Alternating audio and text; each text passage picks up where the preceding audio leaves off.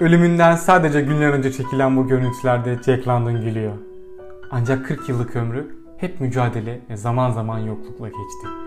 Bu yokluktan edebiyat sayesinde kurtulur.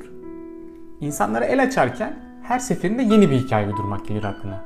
Karşısına çıkan kişinin ruh ve fikir yapısını bir çırpıda sezinleyerek onun kalbini yumuşatacak hikayeyi uyduracaktır. İşte Jack London her seferinde yüreğe dokunan kurgular bularak birçok kez aç kalmaktan kurtulmuştur. Amerikan edebiyatına yeni bir soluk getiren büyük yazar 18. yüzyılın abartılı, süslü sanat anlayışı yerine akıcı, sade bir sanat anlayışı benimser.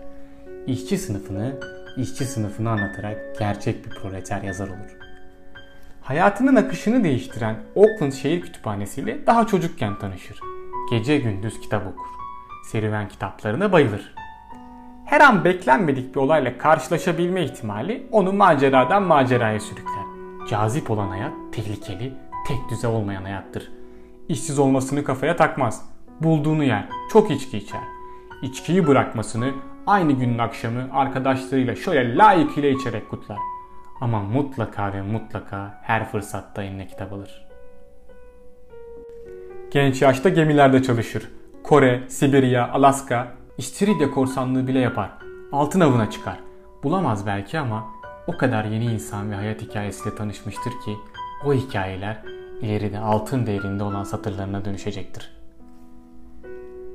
Önceleri Jack London tanıştığı bu insanların sorumluluktan kaçan, macera peşinde koşan insanlar olduklarına inanır. Ancak daha sonra çıkardığı sonuç bütün kapıların yüzlerine kapatılması sonucu insanların bu hale geldikleridir. Ellerini makineye kaptıranlar, çalışma koşullarından ötürü sağlığını yitirenler ve yaşlanarak çalışma sisteminin dışında kalan kişiler. İşte London'a göre bu düzen kusurludur. Artık kendini aydınlatacak daha büyük yazarlara yönelir.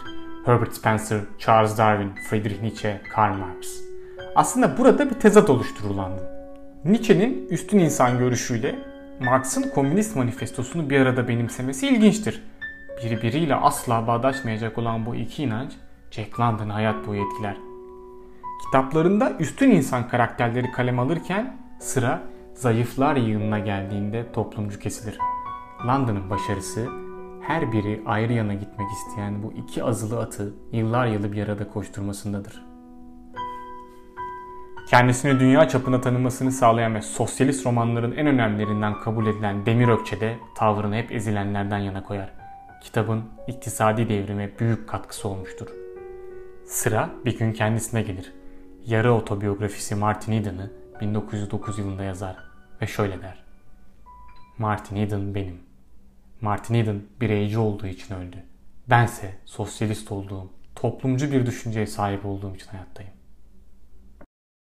Jack London'ın yarı otobiyografik eseri Martin Eden'ı 33 yaşında 1909 yılında kaleme alıyor. Elindeki kitap Olimpiya yayınlarından çıkmış baskı ama yazım hataları var. İyi bir baskı değil. Ben İş Bankası'ndan olan baskıyı kesinlikle tavsiye ederim. Hem arkasında güzel notlar var.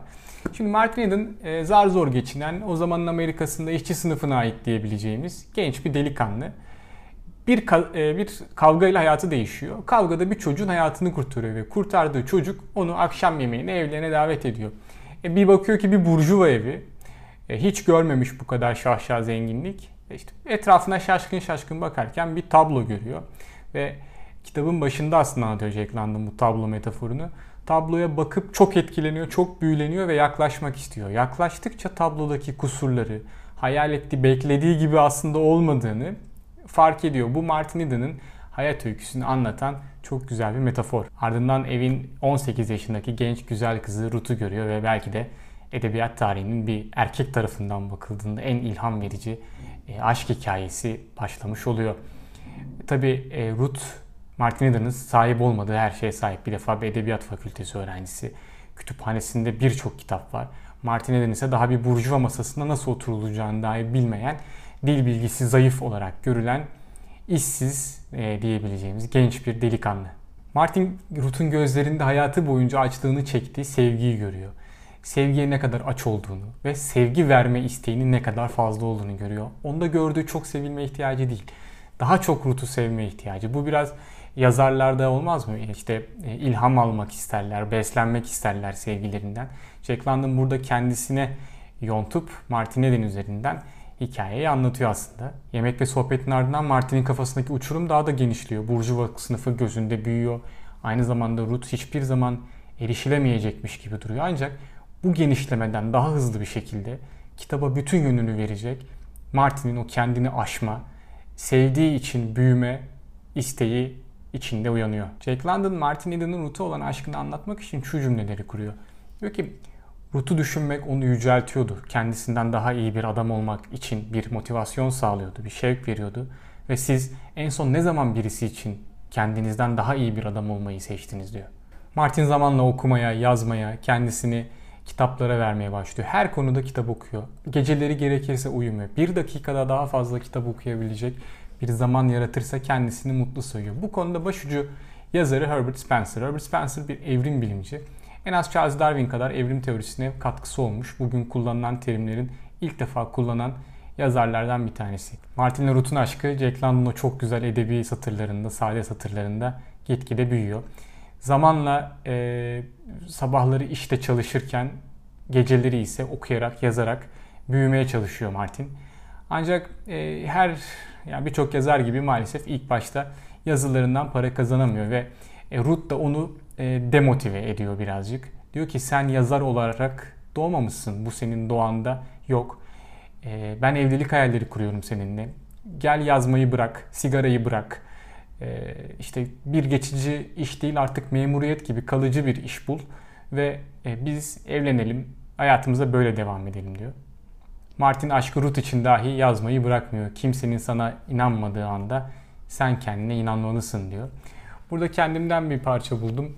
Ben de iş hayatımın başında çok da sevmediğim bir işte çalışırken değiştirmeyi düşünüyordum. Baştan okumayı ve e, yeni bir e, sevdiğim bir dalda çalışmak istiyordum. Yakın ailemden bu konuda tepki gördüm. Yapma, etme gibisinden. Ancak onları dinlemedim ve kendi bildiğim yolda e, işimi de bırakarak başka bir mesleğe sıfırdan başlayarak başladım. Bugün çok daha hayırlısı oldu. İyi ki yapmışım diyorum. En azından geldiğim noktada çok daha keyifli bir iş yapıyorum. İşte Martin ile Ruth arasındaki bu ikilemler, Ruth'un ailesi, aradaki sınıf çatışması onların yollarını ayırıyor ve Martin zamanla büyük bir yazar oluyor. Ve bir gün karşılaşıyorlar. Martin Ruth'a çok güzel bir e, cevap veriyor. Diyor ki az daha kalsın benim hayatımı mahvedebilirdin. Sana inanabilirdim ve yazmayı bırakabilirdim. İşte yapmamasının, kendisine inanmasının mükafatını çok büyük bir yazar olarak Martin alıyor. Burada ise sınıf çatışmasını Jack London çok güzel eleştirmiş. Diyor ki Martin Luther, işte burjuvazi böyle yapar diyor. Burjuvazi itaat etmeni ister. Kendi kalıplarından dışarı çıkmamasını ister. Az daha kalsın beni bir kuş yuvasına sıkıştırıyordun diyor. Martin ünlü bir yazar olduktan sonra Burjuva evleri onu akşam yemeklerine davet ediyor. Halbuki aç birçok vakit geçirmişti ve o zaman kimse sofrasına davet etmemişti. Şimdi ise e, ünlü bir yazar olduktan sonra herkes peşinde koşuyor ama işte ilk tablo metaforunda olduğu gibi yaklaştıkça tablonun kötülüğünü, güzel olmayan taraflarını gördüğü gibi burada da burjuvanın içine girdikçe onların e, çirkin, iğreti taraflarını görüyor ve büyük bir hayal kırıklığı yaşıyor. Jack London'ın sınıf çatışmasını eleştirdiği bir opera sahnesi var. E, Martin ve Ruth bir operaya gidiyorlar ve Martin bir şekilde Ruth'a operayı eleştiriyor. Oradaki e, dansları, figürleri eleştiriyor ve Ruth da ona yani sen nasıl olur da operayı eleştirebilirsin ki minvalinde bir şey söylüyor. İşte sınıf çatışmasının en belirgin, en keskin yerlerinden bir tanesi opera. E, Martin ne kadar uğraşsa da, çabalasa da, kültür sanatını arttırsa da oraya çıkmak istediğinde mutlaka kafasına bir tokat yiyor. Ve bu da e, yine hayal kırıklığı onun için ve yine yaklaştıkça Burjuva'ya onun kötü, çirkin taraflarını görüyor. Peki gelgitler sınıf çatışmaları derken Martin'in Ruth'a olan büyük aşkı bitiyor mu? Aslında Jack London burada da çok güzel bir metafor yazıyor. Diyor ki e, bir gün kiraz yerken Ruth'un dudağının kenarında bir leke kaldı ve Martin bu lekeyi gördü. Aynı kendisindeki gibi kiraz onun da dudağında bir leke bırakabiliyordu ve burada Ruth tanrısallığını kaybetti. Aslında bunu bütün düşünmek lazım. Yani hiçbir zaman bir devrimci fikre inanmayan, bir burjuva kızı olan, hep sabitten yana olan Ruth, e, onun hayal kırıklıklarının bir parçası olmuştu. Çünkü yaklaştıkça Ruth'a onda da değişmeyen şeyler görüyordu Martin işte sevdiğinin göklerden yeryüzüne inmesiyle ve hayatın ona getirdiği ikiyüzlülüklerle çok ünlü bir yazar olmasına rağmen hayat motivasyonunu, enerjisini ve her şeyden önce Herbert Spencer'ın onda yarattığı hedef duygusunu kaybediyor. Yeni bir hedef koyamayan Martin Eden bir depresyona aslında giriyor. İçindeki hayat soluklaşıyor, ölüme doğru yöneliyor ve bir gemi seyahatine çıkıyor.